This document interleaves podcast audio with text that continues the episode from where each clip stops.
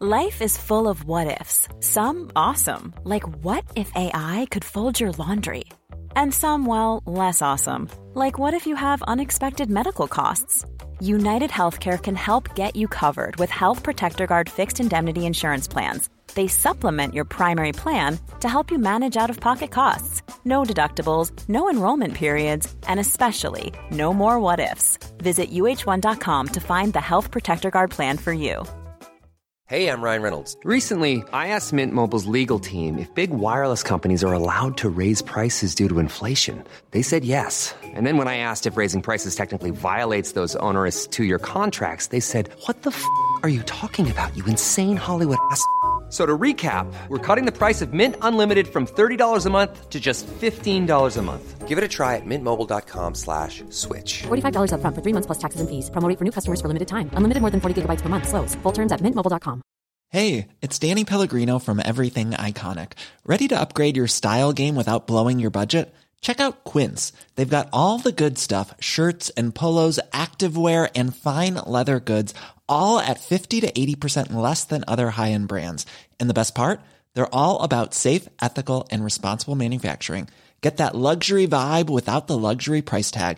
Hit up quince.com slash upgrade for free shipping and 365-day returns on your next order. That's quince.com slash upgrade.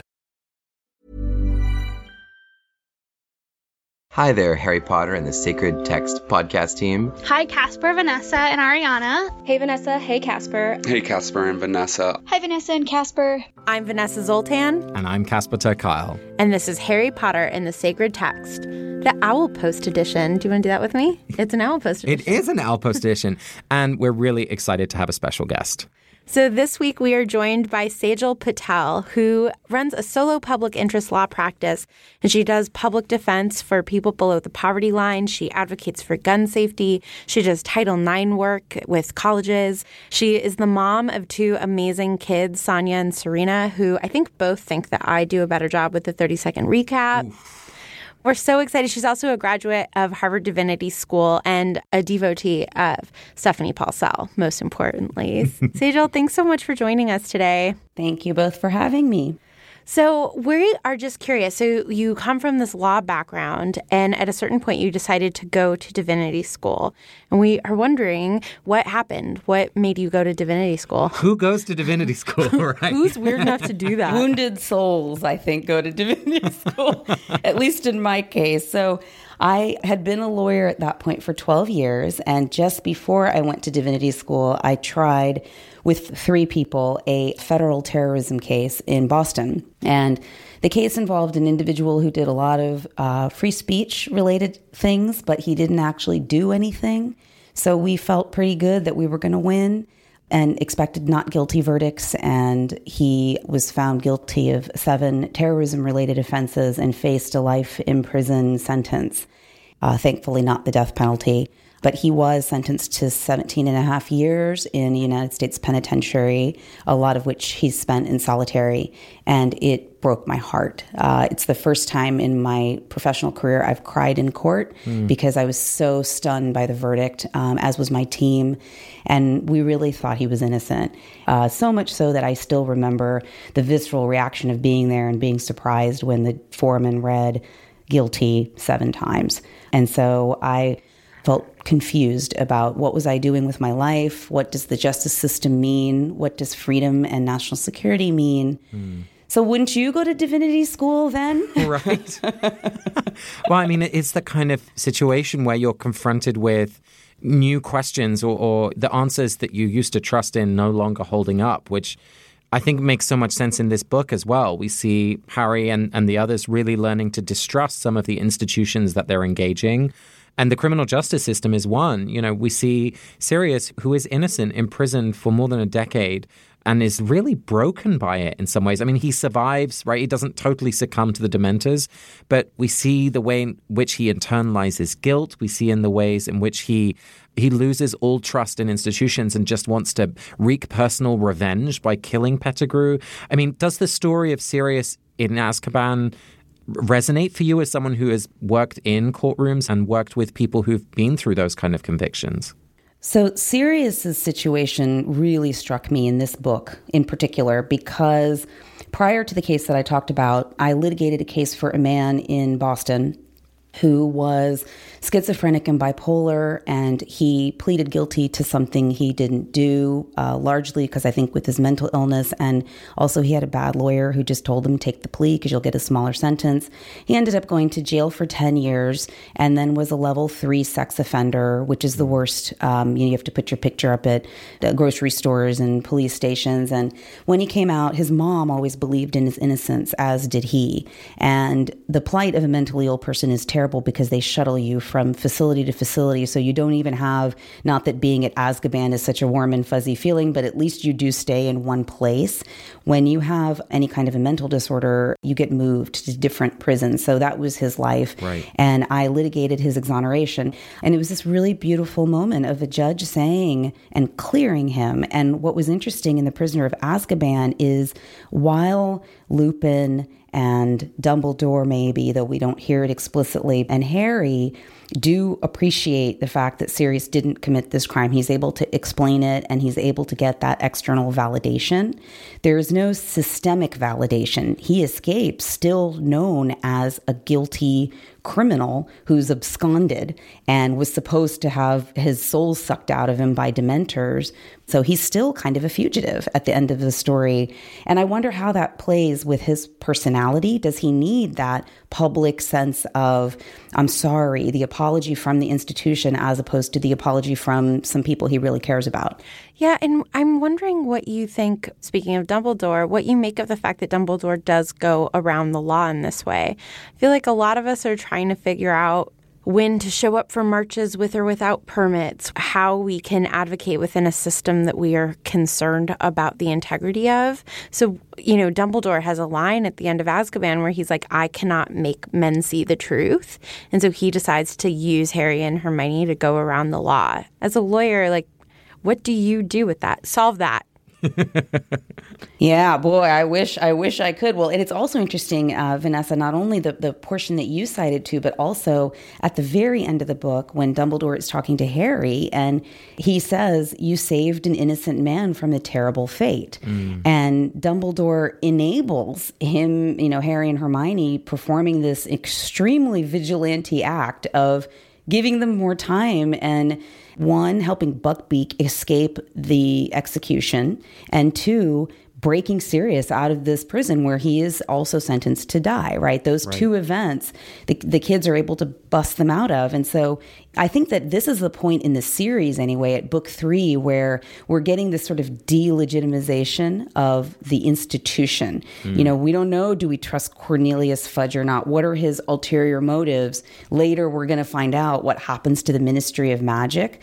But to your point about sort of where we are in contemporary politics, it is a, a troubling question of do you protest legally or illegally? What does that mean? Um, not so long in our history, there were moments where if citizens didn't speak up, all kinds of atrocities could have been made to be worse or you know all of Hannah Arendt's writings, like Eichmann in Jerusalem, something that I reread in divinity school, you know, was all about what happens when evil becomes banal.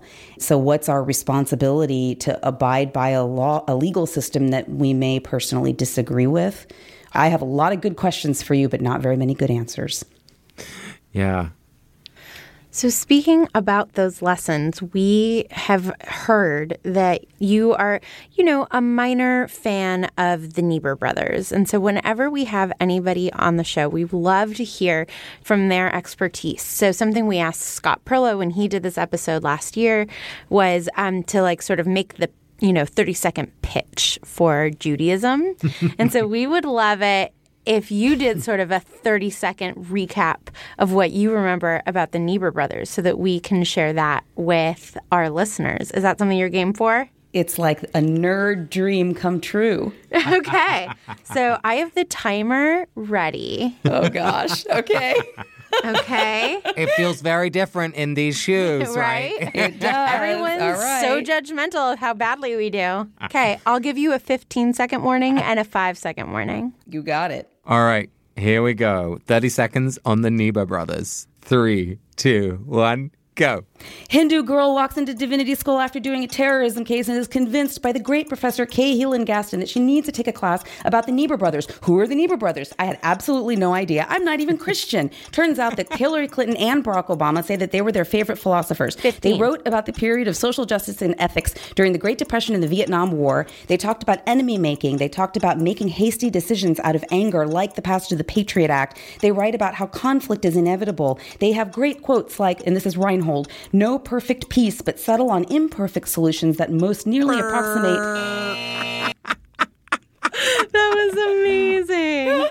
I got one more. I got one more. Okay, you're going to give me like five more seconds. Yeah. Now I'm going to say this one slow because it's important. Man's capacity for justice makes democracy possible, but man's inclination for injustice makes democracy necessary. I might change man hmm. with woman or people, but you get the gist of the quote. And that's probably my favorite of my readings of, of Reinhold Niebuhr. First of all, Sejal, that was incredible. like round of applause. Yes. Like high, The reason high I mean she brings in her Hindu like I love a Hindu girl walks into divinity school. Sounds like the beginning of the best joke ever. what I love about that 30 second recap, Sejal, is, is like the way in which an encounter with a theology or a history or an, an ecclesiology of a different tradition from your own ends up enriching your own practice, your own work, your own experience of life.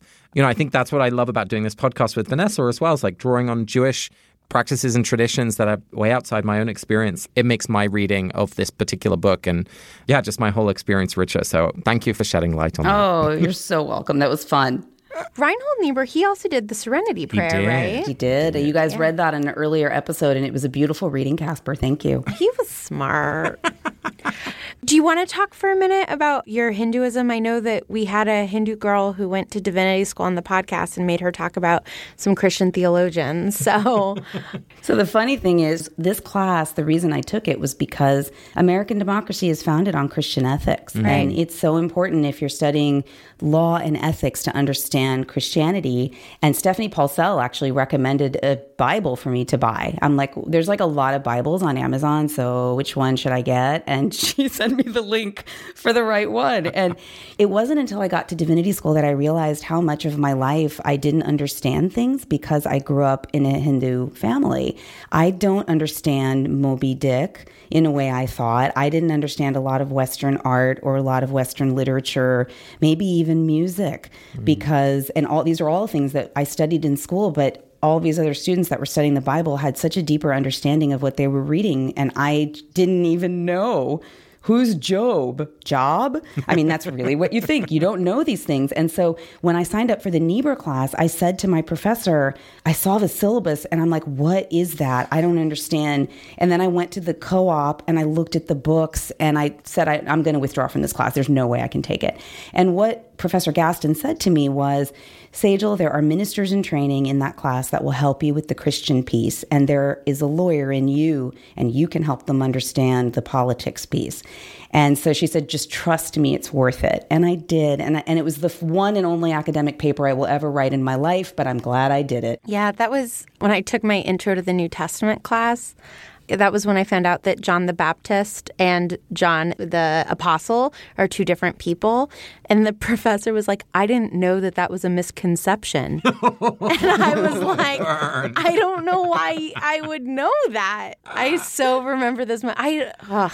Mm. I remember asking him about the crucifixion in the fourth grade and a teacher looking at me like I was from Mars. It's hard when you're raised outside of a dominant culture like that mm-hmm. to, you don't even understand what you don't understand. Mm-hmm. No. And I mean, look, my favorite story about that when I was in fourth grade, I had a friend whose last name was Lobel, which doesn't mean anything to me until now that I'm 42. But I gave her an Easter present. And because I thought, don't all white people celebrate Easter? I had no idea that Easter was anything associated to Christianity. And her mom, she was Jewish, her mom thought that was the, absolutely the cutest and funniest thing. And I still, during Easter, when I see all the Hallmark cards, I still chuckle over the fact that that was my first encounter with Judaism.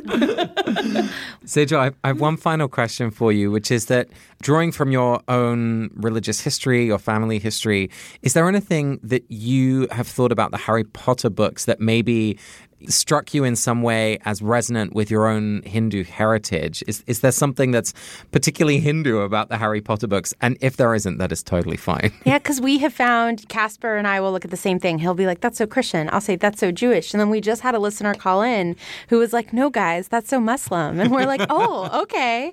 So Yeah, so I had to take this to family caucus because I'm like Hindu light, which means I grew up in the tradition, but my father was a farmer. Uh, he's a doctor now, but he was a farmer. And so the Hinduism that studied in divinity school is not the Hinduism that I grew up with. It's Right. not textual, it's not academic, it's practiced, which is really different. What I found to be very similar, and this is actually credit to my children and my brother in law and the grandparents, Harry and Krishna have quite a few things in common with each other, which I only saw when we had this conversation. Uh, in both instances, a powerful man tries to kill an infant because there's a prophecy that foretells their, their demise. The infant then goes on to defeat the powerful man. Um, both are raised by surrogate parents, where Krishna's family is loving and supportive of him, but Harry's obviously is abusive. Um, neither of the two are aware of their sort of true importance in the world until they get older. Um, they're both really naughty, really naughty. I mean, a lot of Hindu scriptures are just he's stealing butter and he's flirting with girls, and um, so naughty but powerful, and they become leaders, right? I mean, it's it. The Bhagavad Gita is Krishna having a conversation about um, about the war. Of course, also Krishna's skin color is that purplish hue, and Harry has the lightning scar. So lots of very interesting parallels there. my mind is blown. Sejal, thank you so much for joining us. So grateful for the work you're doing and the stories that you've shared on the podcast today. We'll speak to you soon. Hi, I'm Daniel, founder of Pretty Litter. Cats and cat owners deserve better than any old fashioned litter. That's why I teamed up with scientists and veterinarians to create Pretty Litter. Its innovative crystal formula has superior odor control and weighs up to 80% less than clay litter. Pretty Litter even monitors health by changing colors to help detect early signs of potential illness. It's the world's smartest kitty litter. Go to prettylitter.com and use code ACAST for 20% off your first order and a free cat toy. Terms and conditions apply. See site for details. Even when we're on a budget, we still deserve nice things. Quince is a place to scoop up stunning high-end goods for 50 to 80% less than similar brands. They have buttery soft cashmere sweaters starting at $50, luxurious Italian leather bags, and so much more. Plus, Quince only works with factories that use safe, ethical, and responsible manufacturing. Get the high-end goods you'll love without the high price tag with Quince. Go to quince.com slash style for free shipping and 365-day returns. Hey, it's Ryan Reynolds, and I'm here with Keith, co star of my upcoming film, If, only in theaters, May 17th. Do you want to tell people the big news? All right, I'll do it. Sign up now and you'll get unlimited for $15 a month in six months of Paramount Plus Essential Plan on us. Mintmobile.com slash switch. Upfront payment of $45 equivalent to $15 per month. Unlimited over 40 gigabytes per month. Face lower speeds. Videos at 480p. Active Mint customers by 531.24 get six months of Paramount Plus Essential Plan. Auto renews after six months. Offer ends May 31st, 2024. Separate Paramount Plus registration required. Terms and conditions apply if rated PG.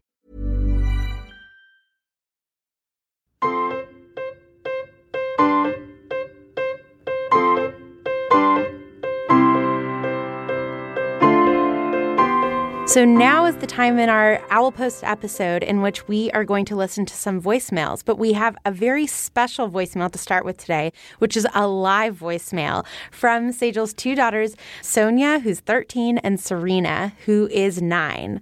Ladies, take it away. Hi, Casper and Vanessa.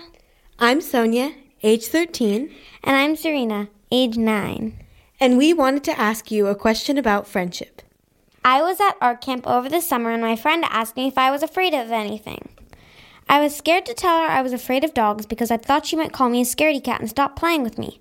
Instead, she made me feel better by saying she was afraid of cats. It's hard to be afraid of dogs because a lot of my friends have dogs and they love them, so nobody understands why I'm afraid. When this girl told me she was afraid of cats, I didn't feel alone anymore. At the beginning of the school year, my advisor wanted me and my 10 classmates to bond more because most of us were in different friendship circles. Soon, she created an activity called a confession session. In a confession session, we sat in a circle and said everything on our minds. By the end of one of these sessions, we were all smiling through tears. After experiencing a confession session, I felt more comfortable to share my troubling thoughts and not have any doubts that these girls would stand by me. Similarly, Remus Lupin's past was extremely affected by becoming a werewolf. He was afraid that his friends would look at him and think about what he was, not who he was. But after he told his friends about his identity, they became Animagi every full moon to support him and make him feel like he mattered.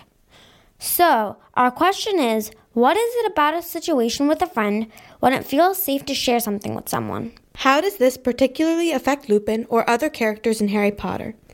Thank you. We love your podcast. Serena, one of the things that I loved that you said is that your friend asked you if you were afraid of anything, and you were afraid to tell her what you were afraid of. Mm. And I think that that speaks to the fact that being vulnerable is really scary. And I think that, Sonia, that gets to exactly what you were talking about, too. The power of the confession session is that you all were being held to the same standard of vulnerability, which created a sense of trust. And I think that that's what's so beautiful about all of the guys turning into Animagi is that they all become vulnerable in the same way in that moment by making themselves equal. Yeah, mm. I love that. I think we're told to kind of move through life like battleships, to be hard and strong and powerful. And sometimes that's necessary. But in order to be able to connect with others, there has to be a softness and a willingness to potentially expose ourselves to being hurt. And I think that image of the physical transformation of the Animagi is actually really interesting because they don't have the full physical capacities that they do as young men. Yet that's the thing that allows them to connect with Lupin, exactly as you said. So there's there's this powerful way of connecting through vulnerability that I think is such an important part of the books. And not just with those four friends. I think we see it more and more with Harry, you know, as he feels the pressure to be strong and the chosen one and the one who's going to have all the answers and lead. And yet, the times when he most connects with Hermione and Ron is when he acknowledges that he doesn't know it all and that he does need help. So, thank you for that question. I think it's very insightful. Absolutely. Also, I don't like dogs, so I'm with you. I also wonder is this um, question of feeling safe, does it pertain to anyone else in Harry Potter that you that comes to mind? I mean, I think I was thinking about how Hermione only becomes friends with the boys when her physical safety is at risk with the troll in book one, right? So I think that people often bond, right? Like war creates the strongest friendships, right? When your life is at stake, or even just, you know, in more mundane terms, like going to sleepaway camp or going on a big hike, right? When you are out of your element where your creature comforts are near you, I think stronger friendships can be created more quickly. So I think safety and friendship are absolutely intertwined. Thank you so much, girls. Yeah, We're so glad you. you. were with us. And say thanks again to your mom for making it all happen. Our second voicemail is from Laura Castleman, who's commenting on chapter 21, Hermione's Secret, which we read through the theme of crisis. Hi, Vanessa and Casper. My name's Laura. I live in White Plains, New York, and I absolutely adore the podcast. For this week, thinking about the theme of crisis, what that first made me think of was my career. Uh, so I have a master's in mental health counseling, and I specifically focus on working with survivors of trauma, often specifically survivors of sexual trauma. I also am in this field in part because I myself am a survivor of sexual trauma, and so really a lot of my life I think about through that lens. When um, I was reading the chapter with that theme in mind of crisis, it really struck me how one of the things that is going on here is that Hermione and Harry, using the time turner, are returning back to a moment of crisis to revisit it and in a certain way fix it. Now, of course, as a therapist, I can't bring people back to actual moments in time and undo things that have happened to them. But a lot of what I do and a lot of what trauma therapists do is help people in some way return back to that moment of crisis or that moment of trauma and reframe it or place it in their life's narrative in a different way. So, often what we're doing is taking people back, specifically people who experience sexual trauma and many kinds of trauma can often feel guilt, despite the fact that, of course, what happens to somebody in that situation is not their fault. And so I thought about how, you know, when they go back and they rescue Buckbeak and then Sirius, of course they don't undo the fact that Sirius's best friends were killed. They don't undo the fact that the world largely sees him as guilty, but they do give him this gift of knowing that these two people, that Harry and Hermione, see that he is innocent and they don't blame him for what happened. And I just thought there was a really strong metaphor comparison there with trauma work. And so I just wanted to share that perspective and also to offer a blessing for Sirius and for all survivors of a crisis or a trauma who struggle um, with seeing themselves as guilty when truly they bear no responsibility for what happened. Laura, I've always been down on the time turner, and you have just totally blown my mind. That is so powerful. And I just love this voicemail. And I am so both heartened and inspired and moved by the way that you bring the time turner into your work experience and your own experience. I am just floored by that idea of recreating a narrative. And even if we can't change the actual events that happened, changing our perspective on it, changing our understanding of our own role in it, just the beautiful healing work that you illustrated and that maybe the time turner illustrates something that I know a lot of fans have trouble with. I think you've just given a depth of meaning which is astonishingly beautiful. Thank you. And thank you for the work you do. Our next voicemail is from Jamie Weisbach. Hi, I'm Jamie. I live in Chicago and I wanted to respond to your recent episode on isolation. Um, and specifically the bit where you talked about how the Whomping Willow had been planted specifically for Lupin before he came to Hogwarts. And it made me think about an event in my life and how that related to your theme of isolation. So I'm transgender, and when I first went to college, I was one of the first openly transgender students to go to that school. And I contacted the administration before I came to ask a couple questions about various things I needed relating to that.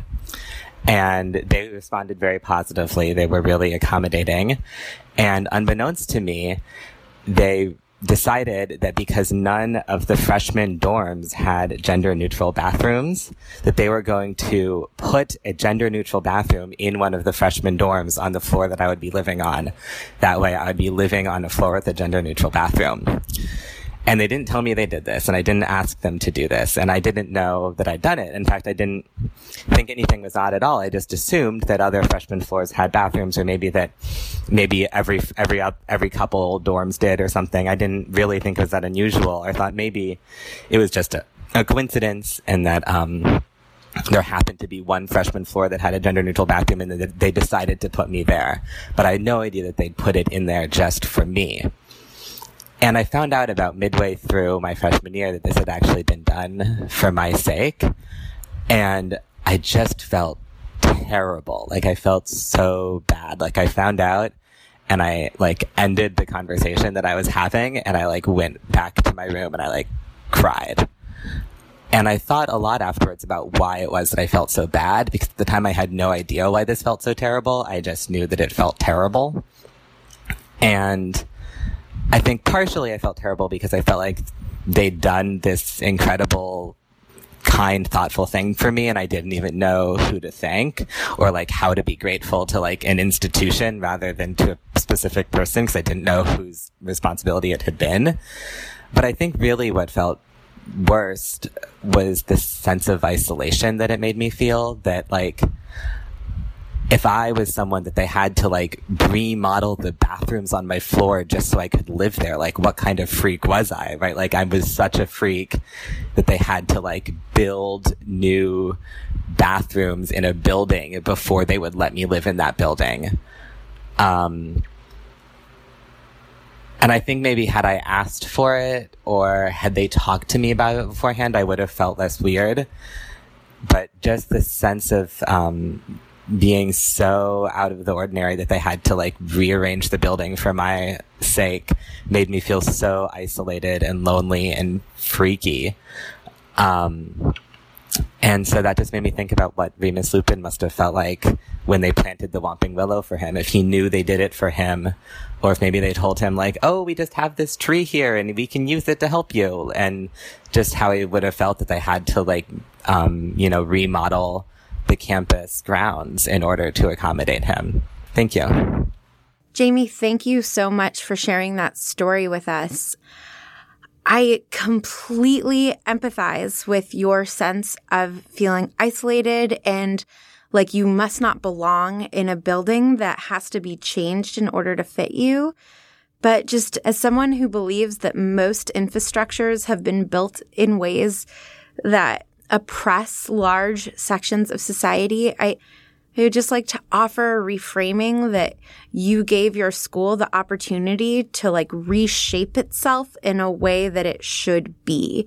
And it sucks that it was you that had to break through that barrier. But I just think it's fantastic also that your sheer presence was so spectacular that it had to change the physical structure of a building. And I mean, and more importantly, I'm just so sorry that you felt so isolated in that moment. That's a really hard and complicated thing. And thank you so much for sharing that beautiful story with us. Our next voicemail is from Anne Phelps. Hi, Ariana, Casper, and Vanessa. This is a message from Ann Phelps in Jackson, Mississippi.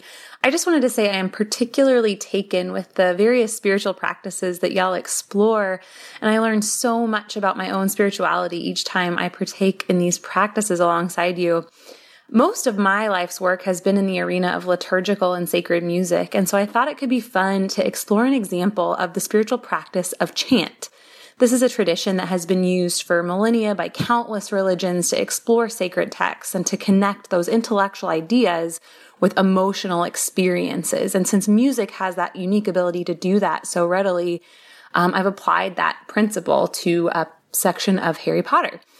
I asked a few friends to help me while I'm at a liturgy conference this week, um, and I set an abridged version of the tale of the three brothers to a traditional Anglican chant tone.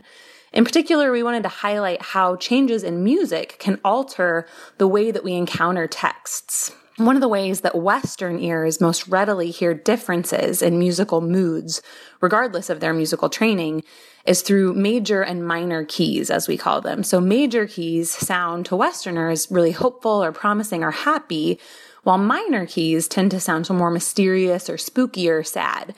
So we set most of the chant in a minor key to convey that mysterious nature of, of the old tale. But we occasionally slip into the, the major uh, in some of the more future oriented or hopeful moments. So here it is uh, myself on soprano, Suzanne Daniel on alto and piano, John Wesley Hodges on tenor, and Robert Totten on bass, um, who I have to brag uh, came together with me and recorded this in, in a few minutes because they're all total rock stars. And for any fellow musicians out there, this 19th century psalm tone attributed to J. Harrison can be found on page S 275 of the, the hymnal 1982 uh, with improvised solo sections. Thank you so much, Anne. And like we have listened to it, we actually want to share it with you as we do our credits at the end of this show. It is stunningly beautiful. And I think the way in which you've combined the text with the harmonies are so striking. I had never really thought about chant in this way. You've just opened up a whole new set of spiritual practices. So thank you.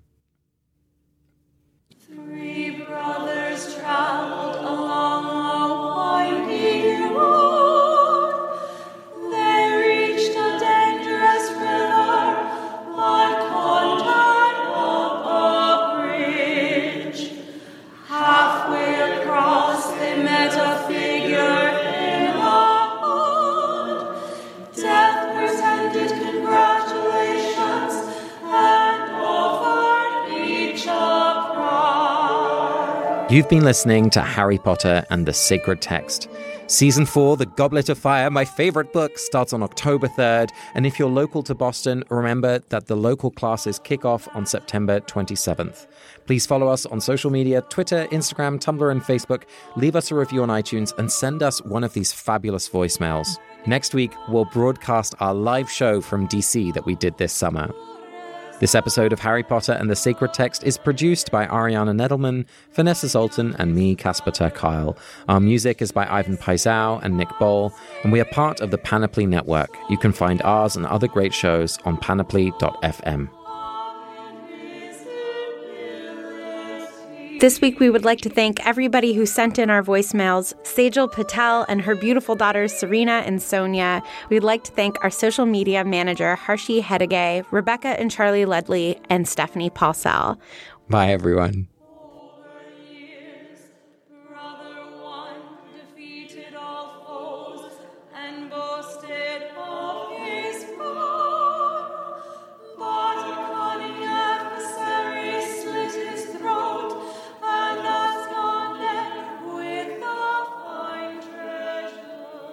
I thought you were going to say, I got you an invisible cake to repay you. I got you. You don't have to get me a cake from two seasons ago. we still get emails. Where is the cake? Truth for cake. we have cake truthers, everyone. Every time we get one of those emails, it makes me happy. Hi, I'm Daniel, founder of Pretty Litter. Did you know cats tend to hide symptoms of sickness and pain? I learned this the hard way after losing my cat, Gingy. So I created Pretty Litter, a health monitoring litter that helps detect early signs of illness by changing colors, saving you money and potentially your cat's life. Pretty Litter is veterinarian developed, and it's the easiest way to keep tabs on your fur baby's health right at home. Go to prettylitter.com and use code ACAST for 20% off your first order and a free cat toy. Terms and conditions apply. See site for details. Mom deserves the best, and there's no better place to shop for Mother's Day than Whole Foods Market. They're your destination for unbeatable savings, from premium gifts to show-stopping flowers and irresistible desserts. Start by saving 33% with Prime on all body care and candles. Then get a 15-stem bunch of tulips for just $9.99 each with Prime. Round out Mom's menu with festive rosé, irresistible berry chantilly cake, and more special treats. Come celebrate Mother's Day at Whole Foods Market. Hey, it's Paige DeSorbo from Giggly Squad. High quality fashion without the price tag. Say hello to Quince. I'm snagging high-end essentials like cozy cashmere sweaters, sleek leather jackets, fine jewelry, and so much more. With Quince being 50 to 80% less than similar brands. And they partner with factories that prioritize safe, ethical, and responsible manufacturing. I love that. Luxury quality within reach. Go to quince.com slash style to get free shipping and 365 day returns on your next order. Quince.com slash style.